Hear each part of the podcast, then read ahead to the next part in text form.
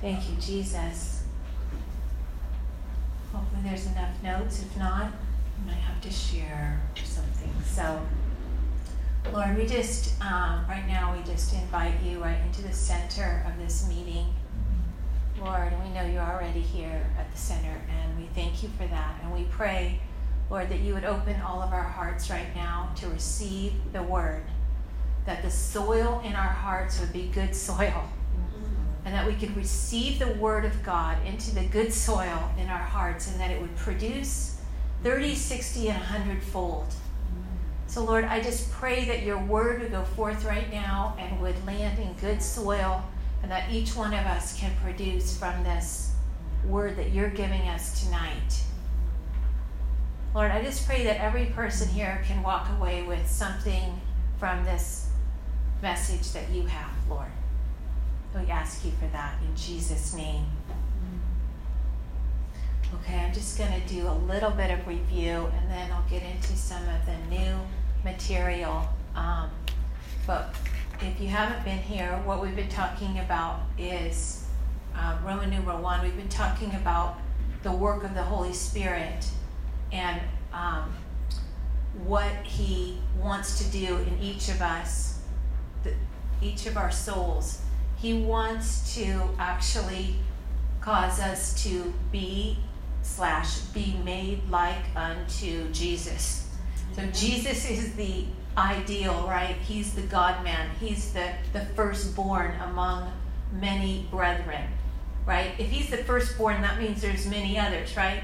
If you know Jesus, you're a sibling with Christ. He's our brother. He's our father. He's our love, right? He's all of these things. But but what the Holy Spirit wants to do is he wants to make us look just like him. Jesus is the ideal. And so it's not just, I'm going to make you a little better in this life, or I'm going to give you a little anointing or a little power to do something. It's like, no, he actually wants you to be like Christ in the earth. Like Christ living his life in you and through you to your sphere of influence. That's a big statement when you actually think about that, right? How much of us are walking like Christ? And yet, Holy Spirit, that's what He wants to do. He wants to so transform us and conform us so that we are walking out like Christ. Like the Apostle Paul said, It is no longer I who lives, but it's Christ who lives in me. Think about that statement. I mean, it's like one of our favorite quotable verses, but it's a radical, radical statement. He's saying, I don't live my own life anymore yeah, I used to have a life, you know, I was a Pharisee, I was all these things, right? He goes, I don't live my own life. The only life that's going on right now is Christ in me and through me. And so that's what the Holy Spirit wants to do in each one of us. Um, Roman, numeral, Roman numeral 2, the Holy Spirit possesses us and we possess the Holy Spirit. Okay, this is like a grand love story. You know, the Song of Songs says, My lover belongs to me and I belong to him. Um, when Jesus prayed before he went to the cross, he said, All things that are mine are yours, and yours are mine, and I am glorified in them. Um, so this whole thing is like um, it's mutual relationship. It's not just one way. That makes sense. It's a love story, right? You can't have a relationship unless it's both ways. And so it's a mutual relationship. Okay, overview of the gifts of the Holy Spirit. Okay, the gifts of the Holy Spirit. Um, first, I'm just going to touch on the fact, okay, uh, number A there under three. Okay, to the Father, we could say that is attributed creation. Okay, the Father is the one who created all things. We can say, kind of make these general broad strokes here. The Son, we attribute the redemption of all mankind, right? And the Holy Spirit, we attribute the sanctification of souls. Now, they all do much more and they all work together as one, but those are kind of broad strokes. Um, how does the Holy Spirit bring about our sanctification? Okay, there's two ways. The first way is these acquired virtues that we've been talking about. Acquired virtues, so when you get saved, there, there's a certain grace that you have because the Holy Spirit comes to live in you So even when you're a brand new baby Christian, you have a certain amount of grace on your life, right? To carry things out in Christ, right? And so there's also with that grace is an ability to help you acquire virtues like good habits, reading your Bible, you know, going to church, um, just doing the basic things of the faith. These are acquired virtues. Um, the, the grace to put off the old man, right, and put on the new man. There's just a certain grace that we have as Christians, and then we cooperate by obeying. You know, there's obedience, we cooperate, and, and then we acquire virtue, um, goodness, kindness, all these things. We acquire these things, right? There's also uh, the second way. The second way is when the Holy Spirit infuses um, his gifts into us. Okay, that's like a completely different realm than acquiring them and good habits, right? Infusing is when he um, is doing a work that is purely of the Lord, and he is just putting this stuff in us, like and I mean, there's many examples of this, but it's supernatural, like supernatural abilities to do things we could never do, or to know things we could never know. Like when you get a word of knowledge, you can't acquire a good habit of getting a word of knowledge. That's a word from the Lord, right? When that man came up to me last night, you know, sometimes if somebody comes and gives you a word, I mean, you have to test that. You don't know right? Is that of the Lord or is that not of the Lord? So you kind of hold it lightly. You pray into it. You ask the Lord yourself, was that of you, God?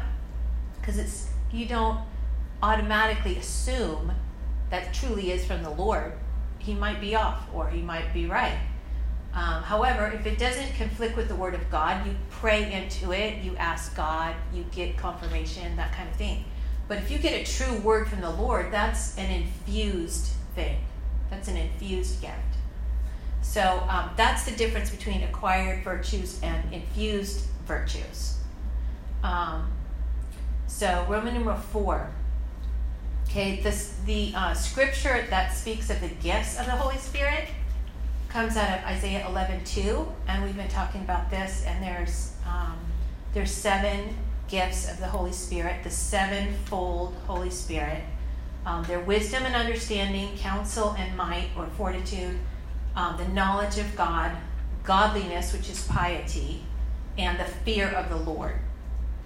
Those are the seven gifts of the Holy Spirit talked about in Isaiah 11 2. Um, and then um, the next page, page two, basically I give you kind of a quick overview of all of these gifts that we've been kind of going over this before. Um, there's fear of the Lord, which is not like a servile fear or a fear of punishment, but it's fear of being apart from Christ. We don't want to be separated from our beloved. There's divine might or fortitude, which is um, the gift of the Holy Spirit, where you can overcome and persevere. I can do all things through Christ who strengthens me. There's a spirit of godliness, piety, which is a gift whereby um, we will gladly spend ourself on others and on the Lord. It, it, it, gives us so much love for God, we're willing to do anything for Him.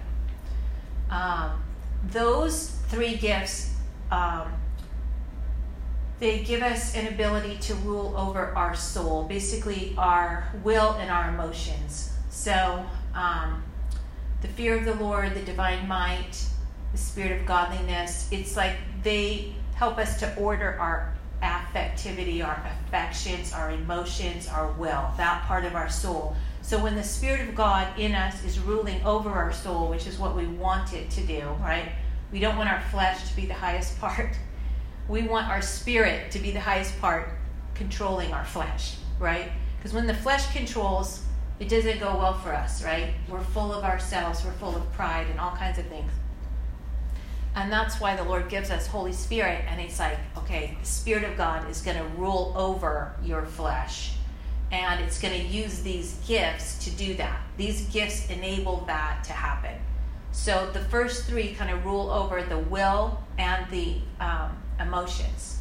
So the, the last four pertain to the intellect, so the mind. So mind, will, and emotions, that's your soul. Okay, so the last four pertain to the intellect the gift of counsel, the gift of knowledge, the gift of understanding, and the gift of wisdom. Um, so, real quick, the gift of counsel, it's where you're getting clear guidance from the Lord. Um, all of these, by the way, there's like, there's the acquired and the infused. And so, um, for instance, like um, the gift of counsel, for instance, when it's an acquired gift, a, a virtue, it's called prudence. You know, it's like you're going to make prudent decisions. You kind of get wisdom from other people and you acquire these good ways to make decisions. Um, the infused gift of counsel is like you're getting clear guidance from the Holy Spirit you know, supernaturally to, to how do you deal with this situation? Holy Spirit come and gives you that clear guidance. So in each one of these, just think in terms of there's two things, the acquired and the infused. And so the infused is the higher one, obviously, right? The acquired is good. We need that. It kind of helps us grow. But the infused is like, that's where we're really getting direct from heaven. So, gift of knowledge, for instance, we can use study, like do Bible study tools, right? Use science, use whatever we can to learn and gain knowledge. But then there is the infused knowledge of God that we want at a higher level. And so that is where, like, you think of the two on the road to Emmaus, right? And they, and the Lord opened their mind to understand all the scriptures from Genesis to, you know, to, to when the Lord came, and He opened their minds so that they would understand all these scriptures point to Him. They did not know that through any Bible study, right? The Lord infused that into them when He spoke to them on the road to Emmaus, and they were like, whoa, now I'm getting it, you know, now I'm getting understanding. And so that's the difference between acquired and infused. Um, if we have a perfect, like really, when I say perfect, I mean mature, if we have like a mature gift of knowledge, we get completely detached from the world. Because what a what a um, fully mature gift of knowledge will do is it will make you see the futility of this of this world and the things of this world. And you will see that so clearly that you will want to run to jesus to uh, pursue that which is not futile if that makes sense. Um, like Luis Martinez. He says the first action of the gift of knowledge is to reveal in a profoundly intuitive manner and with irresistible conviction the vanity of things. After this vision, we, er- we turn earnestly to God and begin to walk the road of Christian perfection. Uh, that's what the gift of knowledge will do at a very high level. Okay, gift of understanding, the ability to enable the soul to penetrate truth deeply um, to understand the mysteries of God. Um, again, we need, um, this is really the gift of understanding. It's one of the gifts of contemplation. So when we enter into deeper prayer and contemplation, we're getting understanding from heaven. We're beginning to understand the mysteries of God. I mean, you can only get that acquired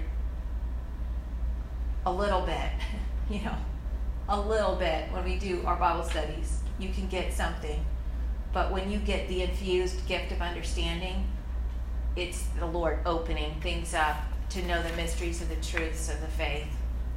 Uh, page three, the gift of wisdom. This is the one that coordinates. It's the supreme gift of all of the intellectual gifts, and it coordinates all of them. Um, for the Spirit of searches all things, even the deep things of God. Um, in the highest degree, the gift of wisdom, the soul lives as it's in heaven. So on the inside, you are getting such an understanding of kind of everything that's going on. You're walking around with heaven on the inside. And we have that, but like a really mature gift of wisdom, you not only have that, but you're walking in it and you know it. You know, you're walking around with this union with God. That's really amazing. Okay, so that was the review. Hopefully, you're kind of all caught up a little bit. Um, now I'm going to start going into the fruit of the Holy Spirit. The fruits of the Holy Spirit can be found in that Galatians passage about love, joy, peace, patience, kindness, right? Long suffering. Uh, um, doing this off the top of my head, so I missed a few, I'm sure. But um, I'm going to get into those. But first, I'm going to go into a little bit more on the Holy Spirit as the paraclete or the consoler, the comforter. Um, the Christian life does not erase suffering that comes with life in a fallen, sinful world. Rather, God uses the pains of this life to purify the heart. The call to the Christian is to take up our cross and follow in the path of Christ. Um, there's that verse there from John 17. Uh, quote from Luis Martinez. He wrote an awesome book on the Holy Spirit, which I'm getting a lot of this from. So, quote is the Christian life is a reflection of the life of Jesus. The heart of the Christian is the image of the divine heart. It can contain, if it is faithful to Jesus, both deep pain and celestial consolations. Okay, so pain and joy can be intermingled, and they are intermingled. That's really what our life consists of before we see the Lord and go into the age to come, right? We're all going to experience pain and suffering. Danielle. I had an experience in this area, uh, very short, when I left to go to be a missionary. My family was in the States. It was kind of like um, water and oil on top of the water. It was that grace that was kind of the that oil sealing that they could not feel the pain. I, I was missing them. I was new, and I felt that through different times, different seasons. That kind of like you know, oil that stays in top is that grace that covers that you don't really touch the pain that much because it's that grace. Oh, that's a good picture. I like that. That's really good. Um, uh, number C, because the Holy Spirit is infinite love, He can console the heart that is filled with pain. Knowledge is precious, but it does not console. Only love can console the heart. The Holy Spirit can enfold us in a heavenly manner such that pain and joy are intermingled. Okay, D. One consolation of the Holy Spirit gives to the soul is the joy of freedom. If we are not joyful, it's because we are not free. We carry chains that bind us. These chains are attachments to the world. They may be material wealth of the world that has our heart, like the rich young ruler, or they may be pleasures that weaken our will, or pride that keeps us from leaning on our beloved one. Um, those who are not free of these attachments or those who are free of these attachments are the souls that are the most joyful. And so there's different examples in history. Um, St. Francis of Assisi is a great one if you know his story at all.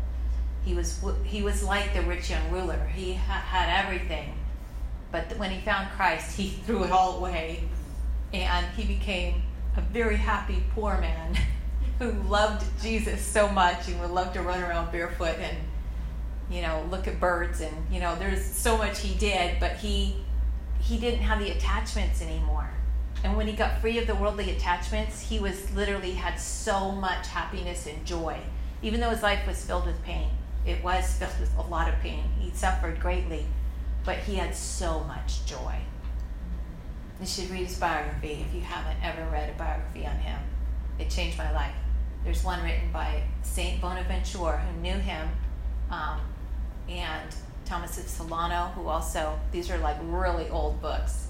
These are eyewitnesses. And so you can read, you know, really old work, and it's awesome. Um,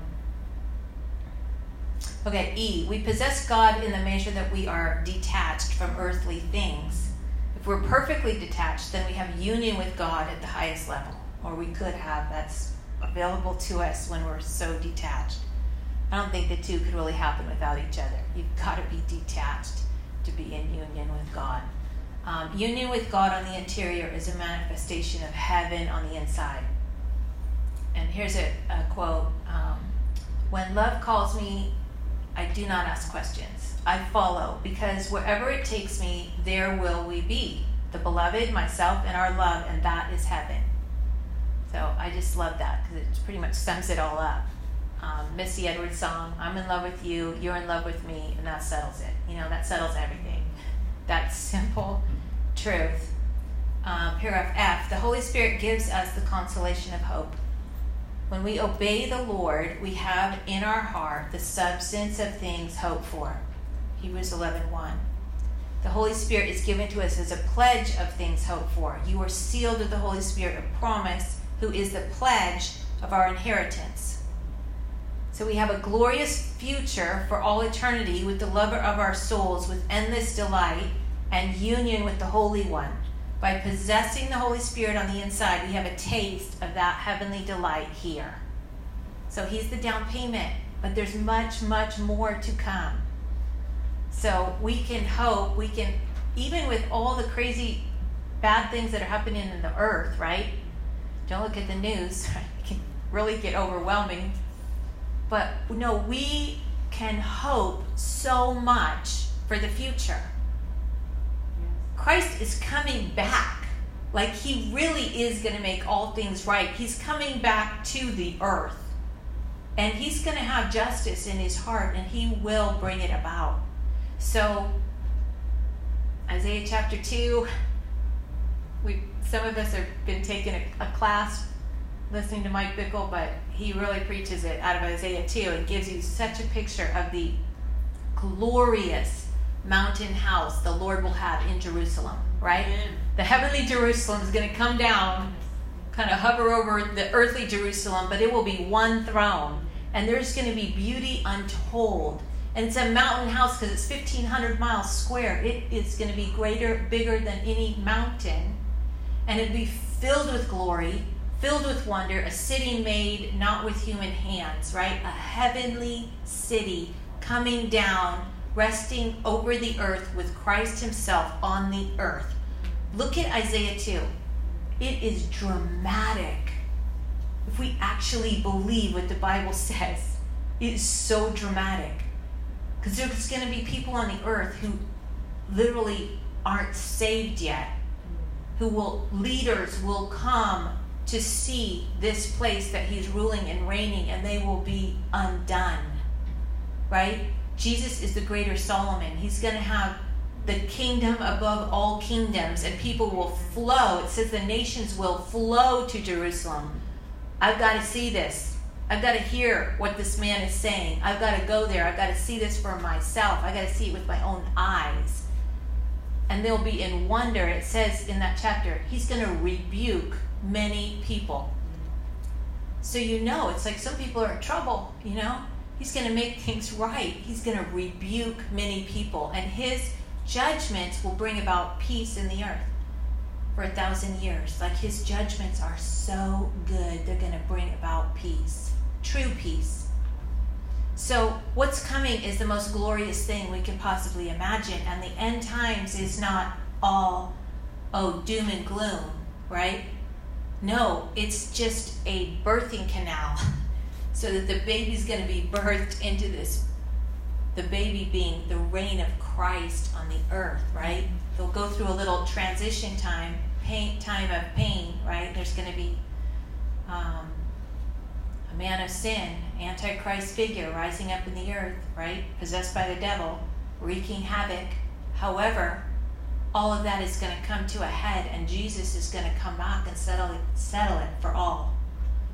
So, what's coming is amazing. And if you look at Isaiah 2, just contemplate that chapter for a while about how glorious this beautiful mountain house of the Lord is in Jerusalem You'll want him to come back. Instead of, because it's because we're attached to this earth, we get nervous, we get scared, right?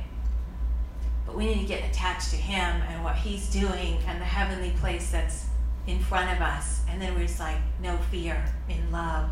We want him. Lord, come back.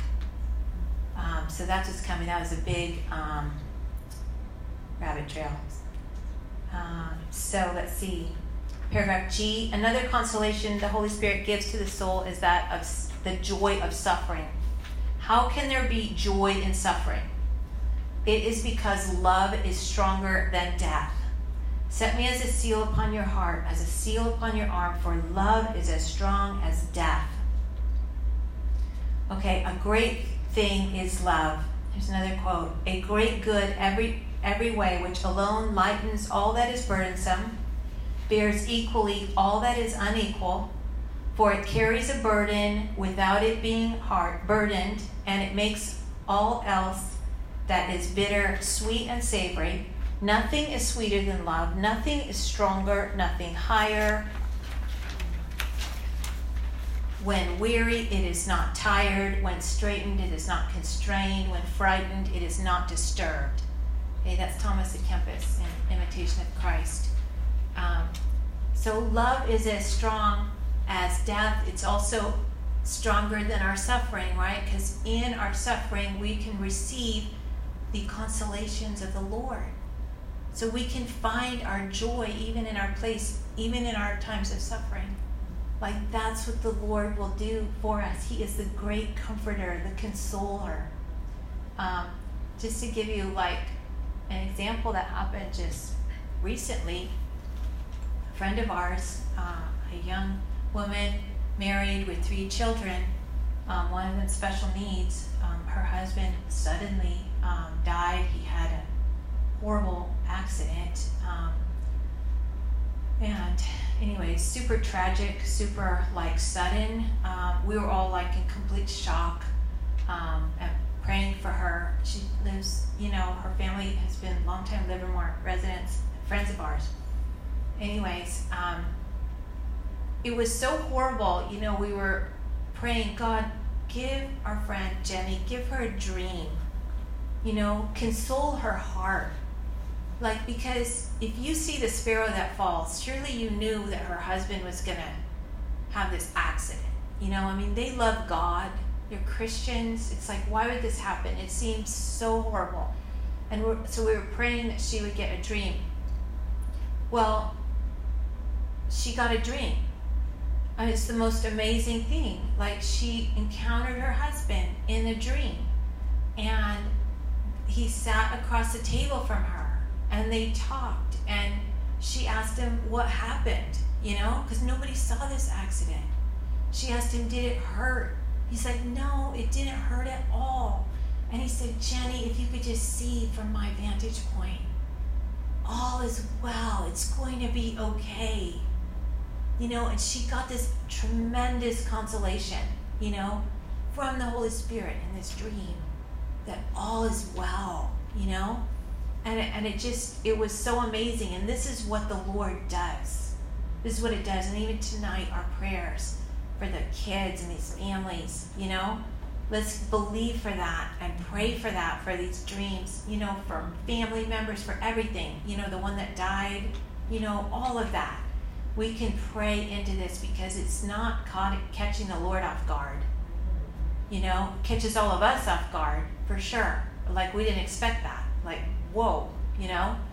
But the Lord's like, I got it. I have this.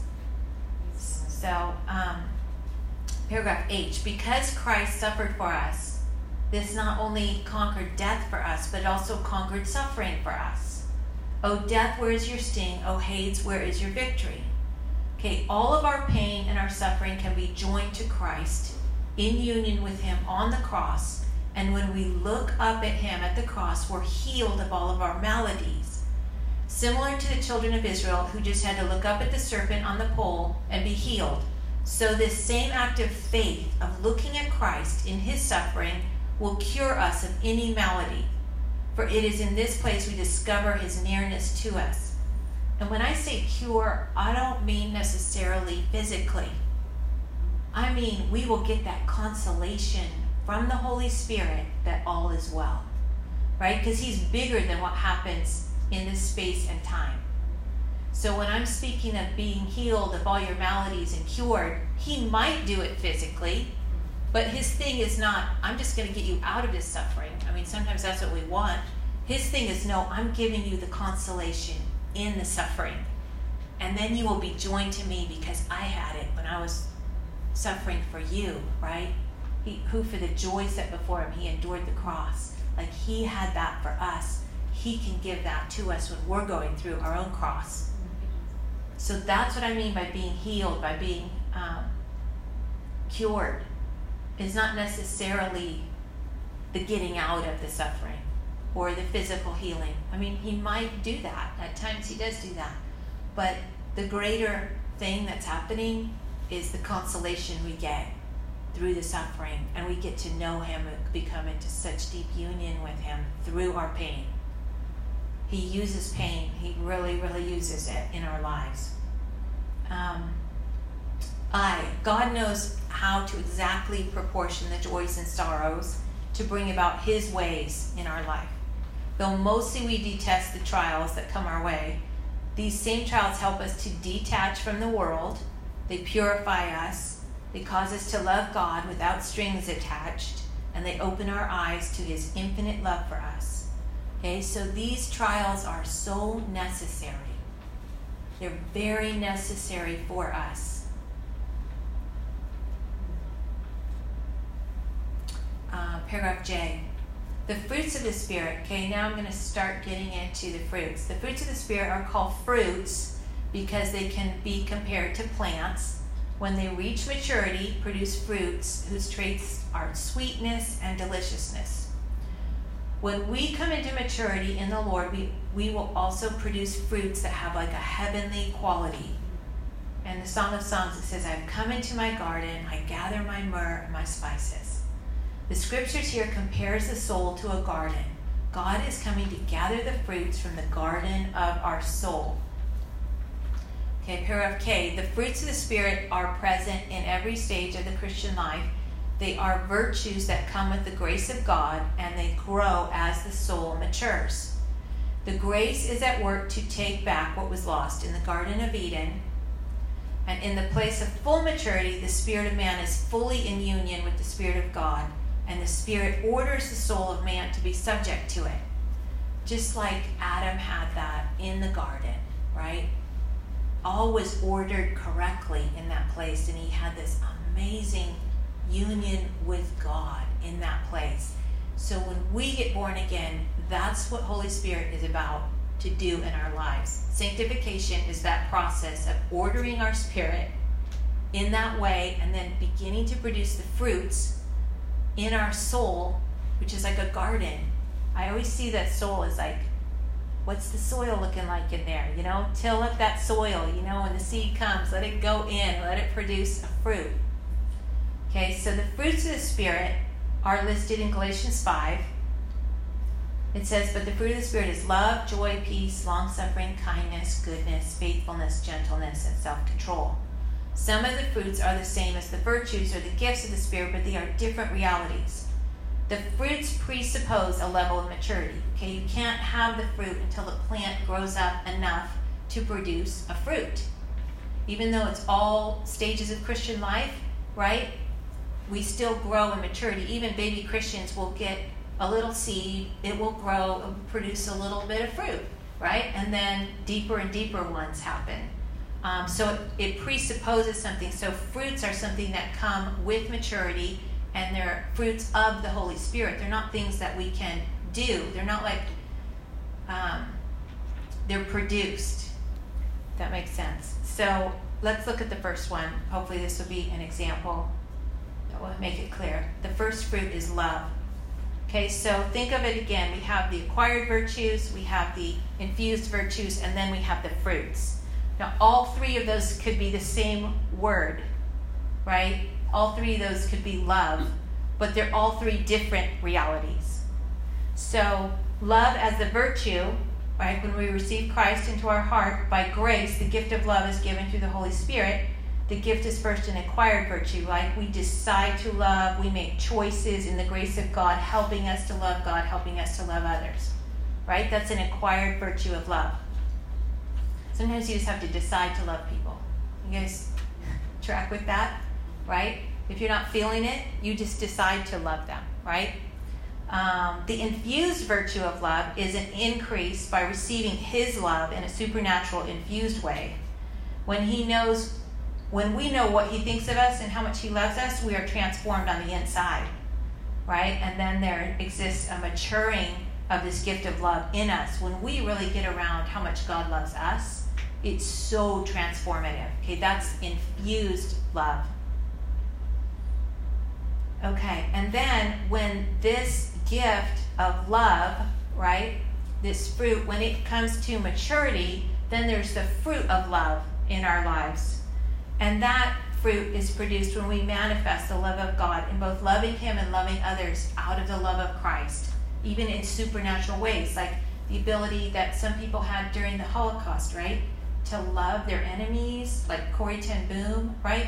Forgiving and loving those people who harmed her and did wrong to her, those prison guards. Um, that is a mature fruit of the Spirit, right? Love, forgiveness. That's very mature. Like that was produced by the Holy Spirit in her. So if you're kind of tracking with me, there's like the three different things. It could be the same name, but you've got the acquired, then you've got the infused, and then you've got the fruit. And they're like three different realities. And so when you're reading the scripture, and when you're kind of looking at all of these gifts of the Holy Spirit, fruits of the Holy Spirit, think in terms of those three things acquired, infused, and then the fruit. Because they all might have the same name, but they're different. They're in different stages and different realities. They have different ways that they're working themselves out in us. Okay, lastly, the fruits of the Holy Spirit have two characteristics. They presuppose a certain degree of maturity. Like I said, the plant has to grow enough to produce some fruit.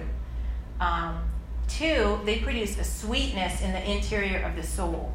So when we have the fruit of these things, the fruit of love, joy, peace, long suffering, kindness, goodness, faithfulness, gentleness, and self control, when that is manifest in us, right, you can't really do those things. You can try to acquire those virtues and ask God to help you, for sure. But when those things are fully manifest, they're actually coming out of us in a manifested way from the Holy Spirit. There is such a consolation on the inside of walking in that. Walking in that kind of, that's like how Christ walked. He walked that out. Those fruits that were coming out of him, right? Think of the kindness of Christ. He's the most kind person you could ever meet. Like, you'd be so drawn to him, you'd want to sit next to him, be, be near him at all times. That's why Mary was at his feet. Like, I'm not going to go make those sandwiches right now. I am looking at him. That is all I'm going to do, you know? because of these fruits that were manifesting through him. Just picture his kindness, just his kindness, the most kind person you'd ever, ever, ever meet. You know, pure love, love that defends. You know, when when Mary of Bethany was pouring the oil and they were all criticizing her, and he's like, "Leave her alone." You know, love that defends. You know, that builds that person up and defends. You know, these things are like so. Um, it's basically the fullness of Christ in us. When these fruits start to manifest in our lives, it's like the fullness of Christ coming through us. And that produces deep interior joy beyond, right? This is how many people throughout history who had such union with God and were really manifesting those fruits of the Spirit and walking at those levels, why they could go through anything and still have the joy of Christ paramount.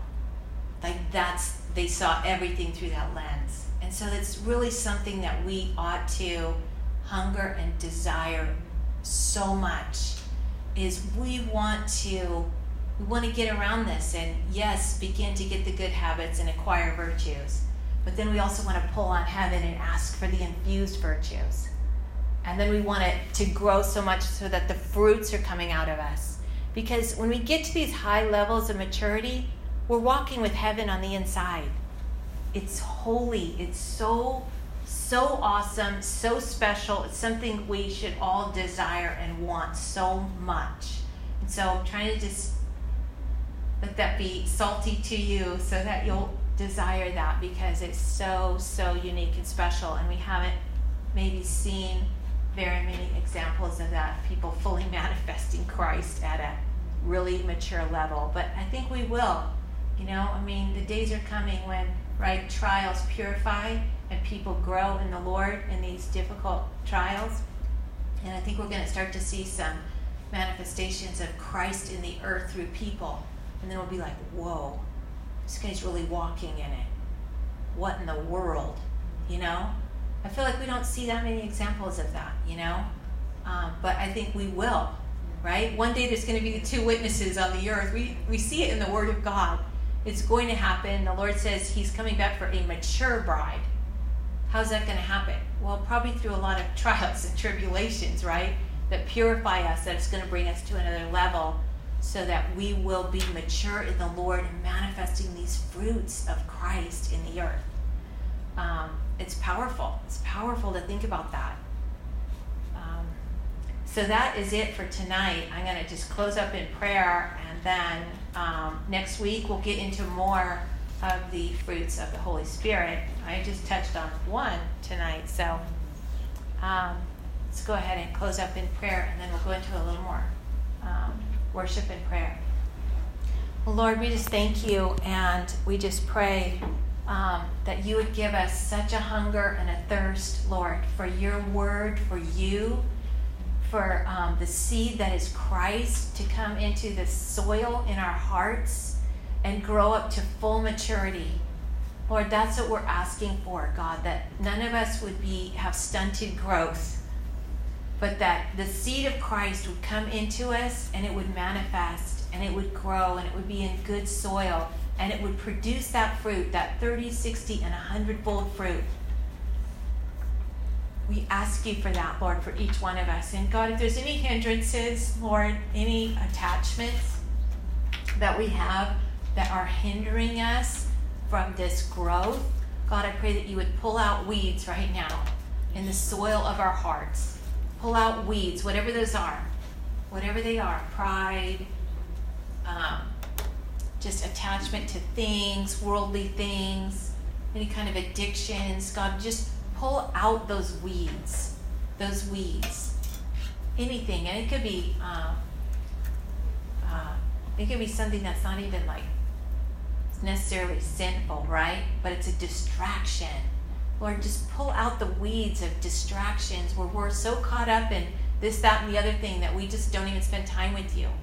So, God, we ask you, pull out the weeds of distractions in our lives and give us such a hunger to just get in our own prayer closet and get into the prayer room and get to know you so that these virtues can grow in us, Lord. These acquired, that we might acquire good habits of getting into a lifestyle of prayer, that we might receive the infused virtues from the Lord on high, and then that we can produce fruit 30, 60, and 100 fold. So, God, we ask you, God, that we would be souls that would go to full maturity. In Jesus' name.